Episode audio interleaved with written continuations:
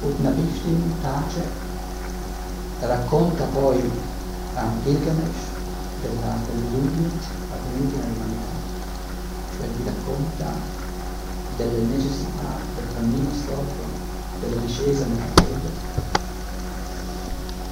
E per far capire a Gilgamesh che la morte è diventata inevitabile nell'umanità, gli dice prova a vegliare per sette giorni senza tormentare. Purnavishti, Gilgamesh, pensa dentro di sé, quando il mio amico è morto, ho vegliato sette giorni e sette notti, ma era l'amore verso il mio amico che mi ha tenuto sveglio. E l'epopea dice, questa volta non era più l'amore, le forze dell'amore a tenerlo sveglio, quindi tenerlo nelle realtà vere del cosmo, ma era la paura.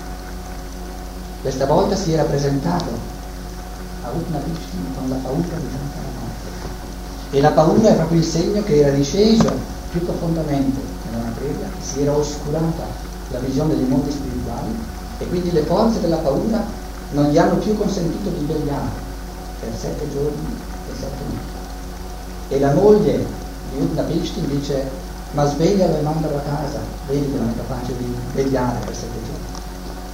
E Utnapishtim dice no, lasciamo che Gilgamesh dorma per sette giorni, tu cuocigli il pane e ogni giorno metteremo il pane sulla mensola, in modo che lui quando si sveglia si accorga di quanto ha dormito. Dopo sette giorni Gilgamesh si sveglia e dice a Utnapishtim non è vero che mi sono proprio appena svegliato, appena adesso, e che ho vegliato per sette giorni. E una Cristo mi dice, amico, guarda il pane solamente. Quello del primo giorno, quello del tutto secco. Quello del secondo, quasi tutto secco. Quello del terzo, quello del quarto, quello, quello del sesto è ancora terzo. E già di quello del settimo.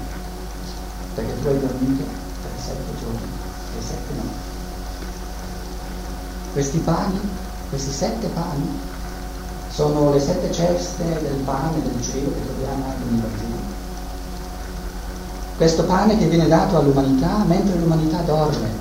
Se volete sono i sette pani dei sette periodi dell'epoca post-atlantica, durante i quali, durante questi sette giorni e queste sette notti l'umanità dorme e pensa di essere sveglia, ma di fatti dorme e questi pani vengono dati all'umanità dalle gerarchie celesti, nonostante che l'umanità sia nel sonno più profondo.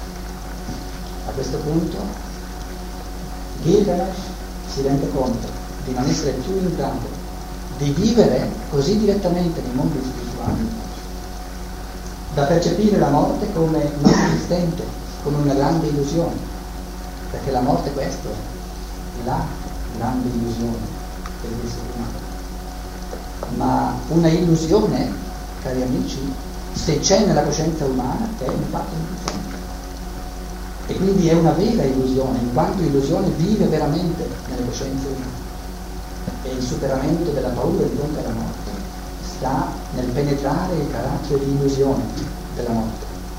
E quando un essere umano penetra il carattere di illusione della morte, la morte non c'è più, perché non c'è mai stata. C'è stata soltanto nelle coscienze umane come spauracchio di illusione.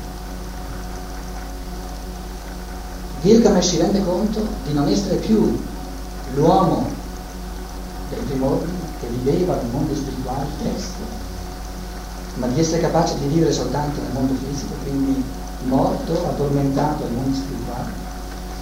E chiede piangendo a Utnapishti, ma allora non c'è più nessuna salvezza per me. E Utnapishti gli dà un secondo segreto come sostituto del primo.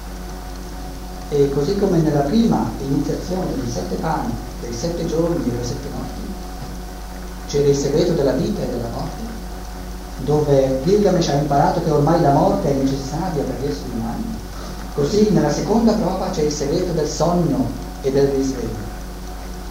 E Utnapishtim dice, scendi nel profondo del mare e troverai un ramoscello che ti pungerà le mani, ma se tu avrai il coraggio di togliere questo ramoscello, non ti darà la vita, cioè non ti farà passare dalla morte alla vita, però ti renderà giovane.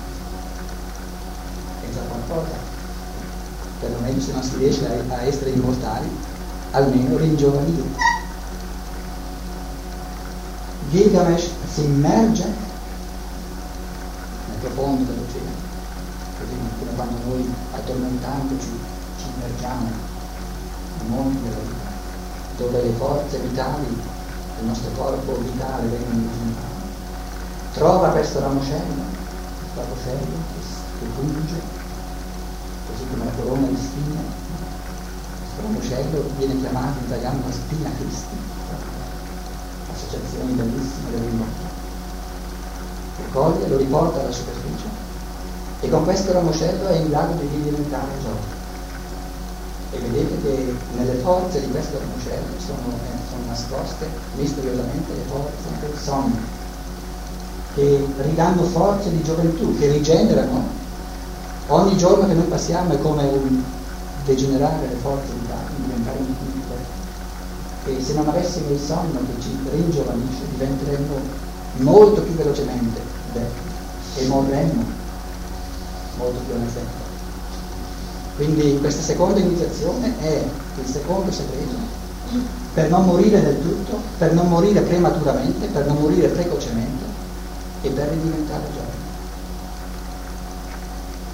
Mentre Gilgamesh ritorna a Uruk, la città sua che era re, una notte,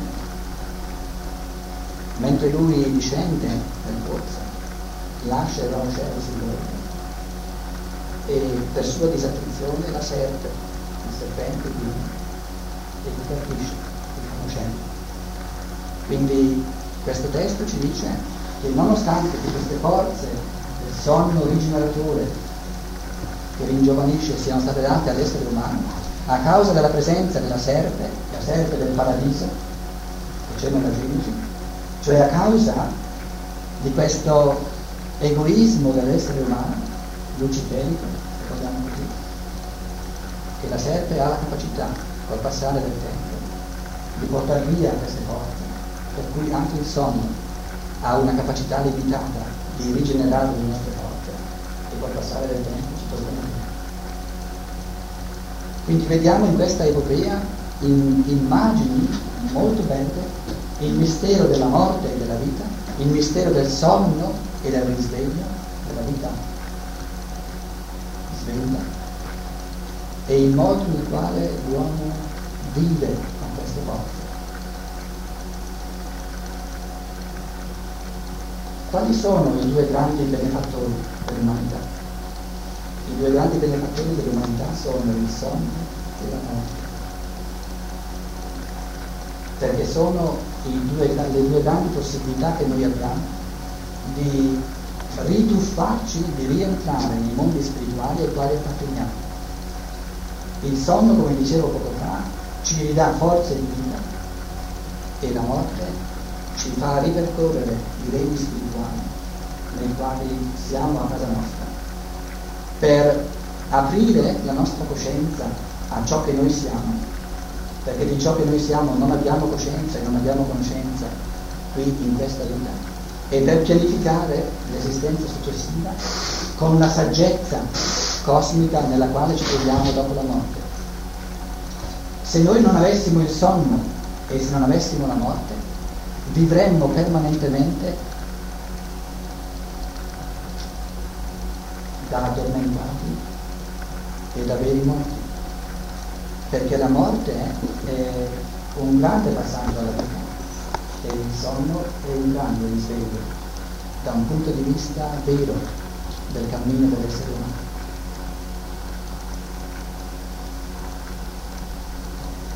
Gilgamesh aveva pensato che essere immortali significasse vivere sempre in un modo uguale aveva pensato che come sostituzione questo ramoscello significasse diventare sempre di nuovo giovane o restare sempre giovane e con l'una e con l'altra iniziazione ha imparato che invece il segreto della vita è l'alternanza alternare il sonno alla volta a dormire il sonno alla veglia e alternare questa vita con la vita dopo la morte. E quindi ha capito che si tratta di creare ogni volta le forze opposte in questi due grandi poli che l'essere umano, il polo della coscienza e il polo della vita, per rigenerare sempre di nuovo forze di vita, perché il polo della coscienza le mortifica e distrugge ogni giorno, quindi ogni notte vanno sempre di nuovo rigenerati. Cioè ciò che Gilgamesh ha imparato è il mistero del tempo, perché il mistero dell'alternanza è il mistero del tempo, mentre gli esseri spirituali e superiori vivono molto più profondamente dell'uomo oltre il tempo, oltre l'alternanza.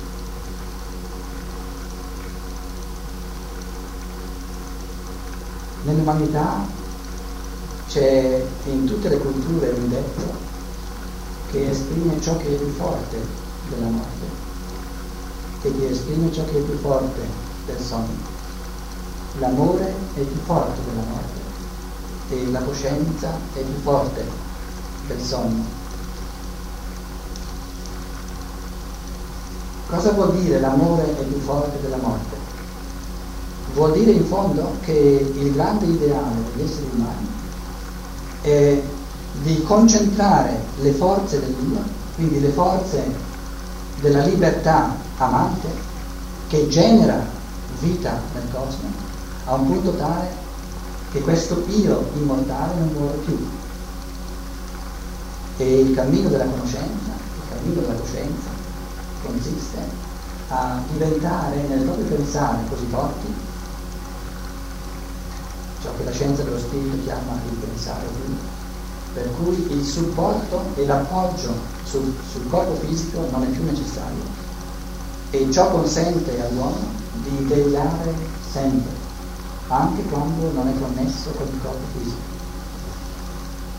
Quindi in questo cammino della conoscenza da un lato e dell'amore dall'altro c'è il mistero del superamento delle forze rimorse e delle forze del sogno. Nell'umanità c'è il mito, ma anche la realtà della morte dell'innocente, quindi della morte gratuita, della morte fatta per amore, o della morte vicaria o espiatrice infernale. E questa, questa grande realtà della morte dell'innocente, sapete che si si raccoglie attorno al mistero del Cristo, perché il Cristo è il grande essere nel cammino della terra, che senza aver meritato la morte è morto per tutti gli esseri umani. E l'umanità ha sempre detto questa morte, che è la, in modo assoluto la più gratuita che ci sia stata, è la sorgente di tutta la vita del cammino degli esseri umani perché questa, in questa morte non c'era niente di ciò che ha portato gli esseri umani a morire, non c'era niente di egoismo. E così come la morte di Cristo, che è la morte più innocente che ci sia stata, è la sorgente di tutta la vita degli esseri umani, così all'altro polo c'è la nascita non innocente ma virginale.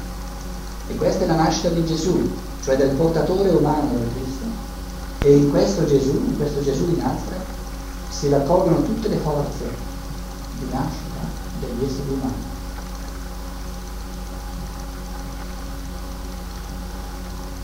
E la coscienza, il cammino di conoscenza, le forze del risveglio che vincono il sonno, sono state due nell'umanità. Nel passato il risveglio dell'illuminazione della, dei processi iniziatici e questa illuminazione dei processi iniziatici consisteva nel raggiungere la continuità di coscienza, per cui l'uomo era in grado di vegliare, continuare a vegliare anche nel sonno, per cui non c'era più interruzione di coscienza.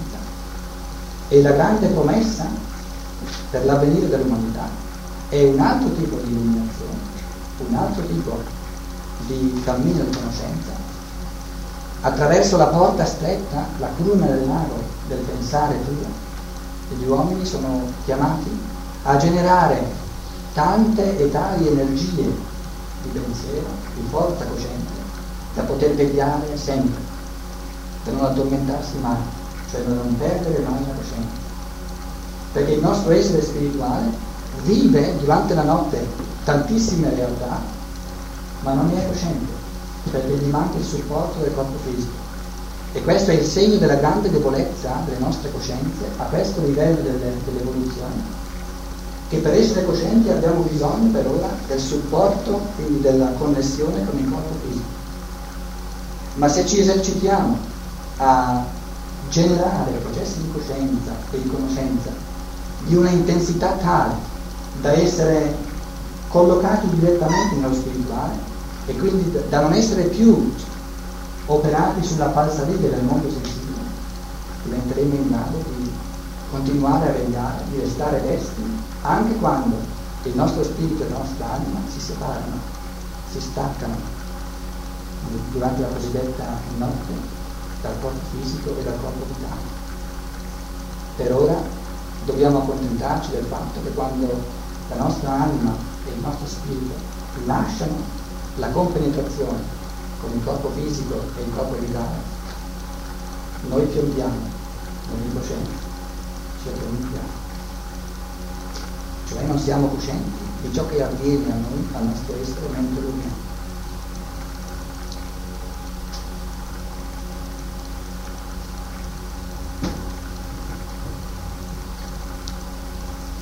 Rudolf Steiner ci ha lasciato un'opera considerata eh, la pietra angolare del suo cammino spirituale, la filosofia della libertà.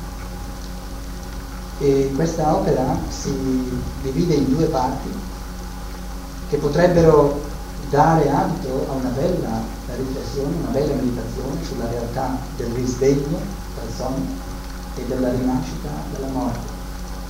Perché la prima parte è il cammino umano di risveglio attraverso il pensare dal sonno profondo di coscienza nel quale ci troviamo e la seconda parte indica il cammino di rinascita dell'essere umano, quindi di trasformazione morale dell'essere umano come superamento delle forze della morte che vivono dentro di noi.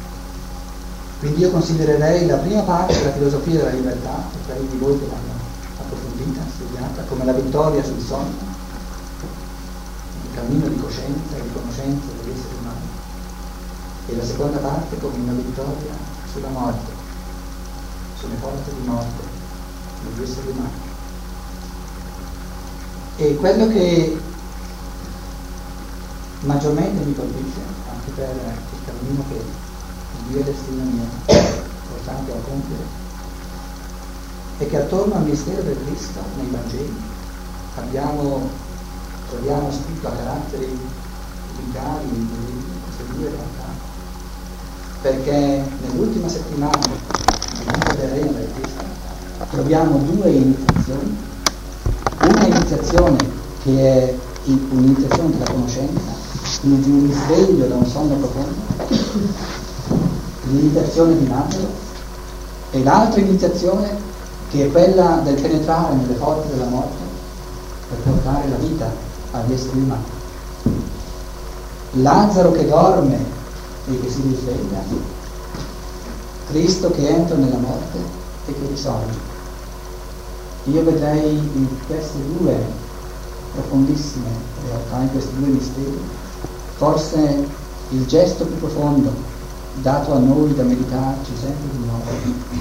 Per questi misteri non riusciamo mai a sondarli fino in fondo, per farci comprendere la realtà ultima del sonno e del risvegliarci da un lato e per farci comprendere la realtà ultima della morte e della vita dall'altro.